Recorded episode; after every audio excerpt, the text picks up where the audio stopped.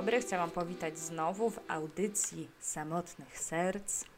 Druga historia, o której chciałam Wam opowiedzieć, to historia z potencjalnym morderstwem w tle. To historia kradzieży. Nie, nie mogę Was oszukiwać, to wcale tak nie było, choć, choć mogło tak być. Posłuchajcie sami. Te wydarzenia są z takiego czasu, kiedy ja postanowiłam wyjść do ludzi z domu, zacząć się udzielać towarzysko i zaczęłam chodzić do mojej ulubionej już teraz knajpy w oparach absurdu. I to jest bardzo adekwatna nazwa, jeśli chodzi o historię, która mi się tam pewnego wieczoru przytrafiła. To był letni wieczór. Przyszłam tam na pięćdziesiątkę pigwówki i akurat trafiłam na koncert afrykańskiej muzyki. Chciałam sobie gdzieś usiąść, natomiast wolnych miejsc było już bardzo niewiele i zobaczyłam, że naprzeciwko baru przy stoliku z dwoma fotelami jest jedno wolne miejsce i że przy tym stoliku siedzi mężczyzna, więc zapytałam, e, zapytałam, czy mogę się dosiąść. Tym bardziej, że mężczyzna był dość przystojny. Powiedział, że oczywiście. Trochę sobie posłuchaliśmy koncertu, trochę do mnie zagadywał. Koniec końców zapytałam, czy jak wyjdę na papierosa, to on zajmie dla mnie to miejsce na fotelu. Powiedział, że zrobimy inaczej, bo on też jest palaczem i wyjdziemy sobie razem na papieroska pogadać i zostawimy kurtkę na jednym z tych foteli. To będzie znak, że ten stolik jest zajęty. Wyszliśmy na papierosa, fajnie nam się gadało, sympatycznie. Po koncercie zapytał mnie, czy mam ochotę y, pograć w ping-ponga, bo na ulicę Ząbkowską, gdzie znajduje się ten bar, w lecie wystawiają stół do ping-ponga. Natomiast nie ma paletek, nie ma piłeczek, więc zapytałam, skąd je weźmiemy. No i on wyjął je z plecaka i powiedział, że jest zawsze przygotowany. No i tak się zaczęła nasza niezapowiedziana, niespodziankowa randka. Pograliśmy sobie w ping-ponga, było fajnie, wesoło. W pewnym momencie podeszli do nas ludzie, którzy to już byli y, trochę wcięci. Dwoje ze Stanów Zjednoczonych, y, jeden ich przyjaciel Polak. I ten Polak zapytał nas, czy mogliby na chwilę sobie pograć y, w ping-ponga, dlatego że jego przyjaciel ze Stanów uważa się za mistrza, a on chciałby mu udowodnić, że wcale tak nie jest.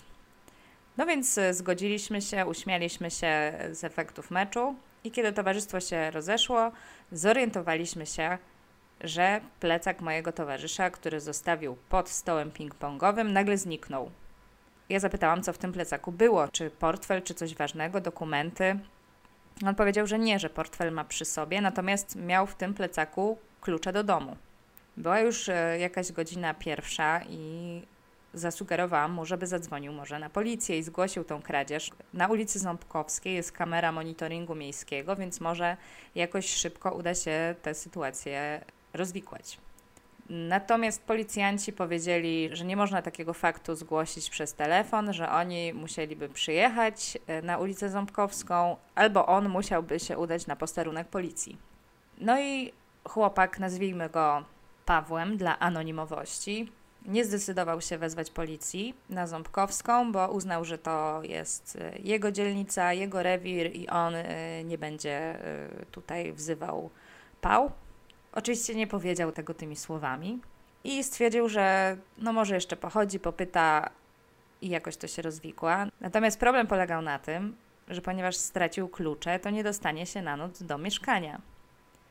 I oczywiście opowiedział mi, że jego rodzice mieszkają gdzieś tam tuż pod Warszawą, natomiast jest trochę za późno, żeby ich budzić. I zapytał mnie, czy mógłby nocować u mnie. I pomyślicie sobie, że nikt normalny nie zgodziłby się na coś takiego. No otóż ja jestem człowiekiem przypałem i stwierdziłam, no dobrze, w porządku. Jak masz problem, to mogę ci pomóc. I w takim razie udaliśmy się w stronę mojego mieszkania. Zanim wstąpiliśmy do sklepu nocnego, żeby uzupełnić zapasy papierosków, powiedziałam, że prawdopodobnie jestem szalona, bo tak naprawdę istnieje pewne prawdopodobieństwo, że cała ta historia z plecakiem była przez niego ukartowana i tak naprawdę jest seryjnym mordercą, którego właśnie sama zaprosiłam do domu. Słuchajcie, tak sobie myślę, że jeśli słucha tego moja mama albo babcia, to właśnie planują, jak mnie ubezwłasnowolnić, żebym takich decyzji życiowych nie podejmowała więcej. Ale spokojnie, ta historia nie kończy się źle Jak słyszycie, żyję, mam się dobrze. Paweł również żyje, musicie mi uwierzyć. Kiedy Paweł wyszedł ze sklepu z papieroskami, okazało się, że kupił również butelkę soku Tymbark i uznał, że kapsel z tego soku będzie wróżbą na nasz dzisiejszy wieczór. Co się okazało? Na kapslu było pytanie: Zakochasz się we mnie? Więc uznaliśmy, że istnieje pewna szansa, że zamiast kina w gatunku thrillera albo horroru, to będzie komedia romantyczna. Więc w dobrych humorach trafiliśmy do mojego domu. Paweł miał rano zadzwonić do swoich rodziców, żeby przywieźli mu klucze. No i tak brzmi historia naszego zapoznania się. Pomyślałam sobie, że to sympatyczny, przygodowy wieczór, kolejna historia do kolekcji, byłam zadowolona. I po tej śmiesznej nocy, kiedy zawiązała się akcja tej komedii romantycznej, umówiliśmy się raz jeszcze, tym razem na spacer. No i zaczęliśmy się poznawać, rozmawiać o różnych rzeczach. Paweł przyznał, że kiedyś był uzależniony od narkotyków, ale jest po terapii uzależnień. Są osoby, dla których to wykluczałoby y, takiego Pawła jako potencjalnego kandydata na kogoś, z kim można się spotykać.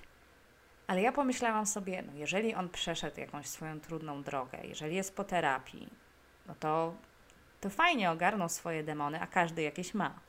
Więc to uznałam za plus.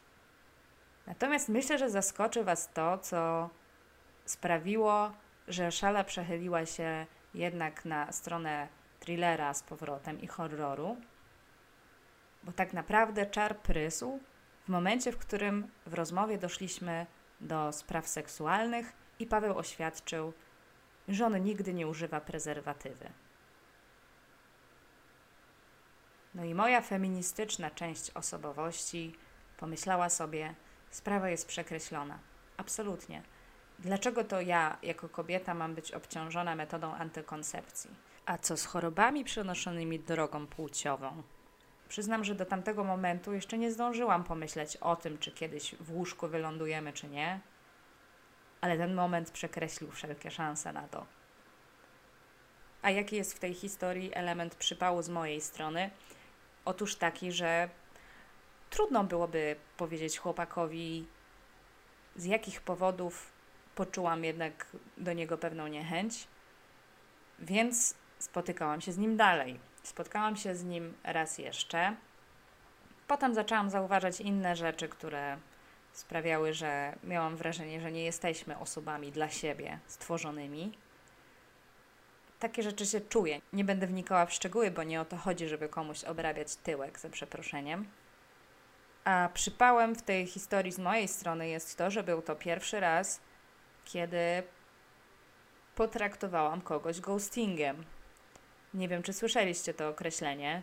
To jest sytuacja, w której jedna strona relacji zaczyna się wycofywać i nie ma na tyle odwagi, aby powiedzieć o tym drugiej stronie, więc po prostu jakoś tak rzadziej się odzywa, nagle ma mnóstwo rzeczy do zrobienia, jest cały czas zajęta, nie odpisuje na SMS-y od razu. I niestety w tym przypadku ja postąpiłam w ten sposób. Myślę jednak, że karmiczny zwrot za potraktowanie kogoś ghostingiem już otrzymałam w życiu. Ale o tym będzie w innych historiach. Pozdrawiam serdecznie Pawła, który nie jest Pawłem, który istnieje pewne ryzyko, że posłucha tego i rozpozna się w tej historii. No hard feelings, stary. Spędziłam z Tobą wspaniały, absurdalny wieczór po oparach absurdu. Chciałabym przeprosić, że nie miałam na tyle jaj, żeby powiedzieć wprost o co chodzi. Ale sam rozumiesz, że jest to dosyć duży przypał i trochę się wstydziłam. Mam nadzieję, że jesteś zdrowy, że wszystko u ciebie ok.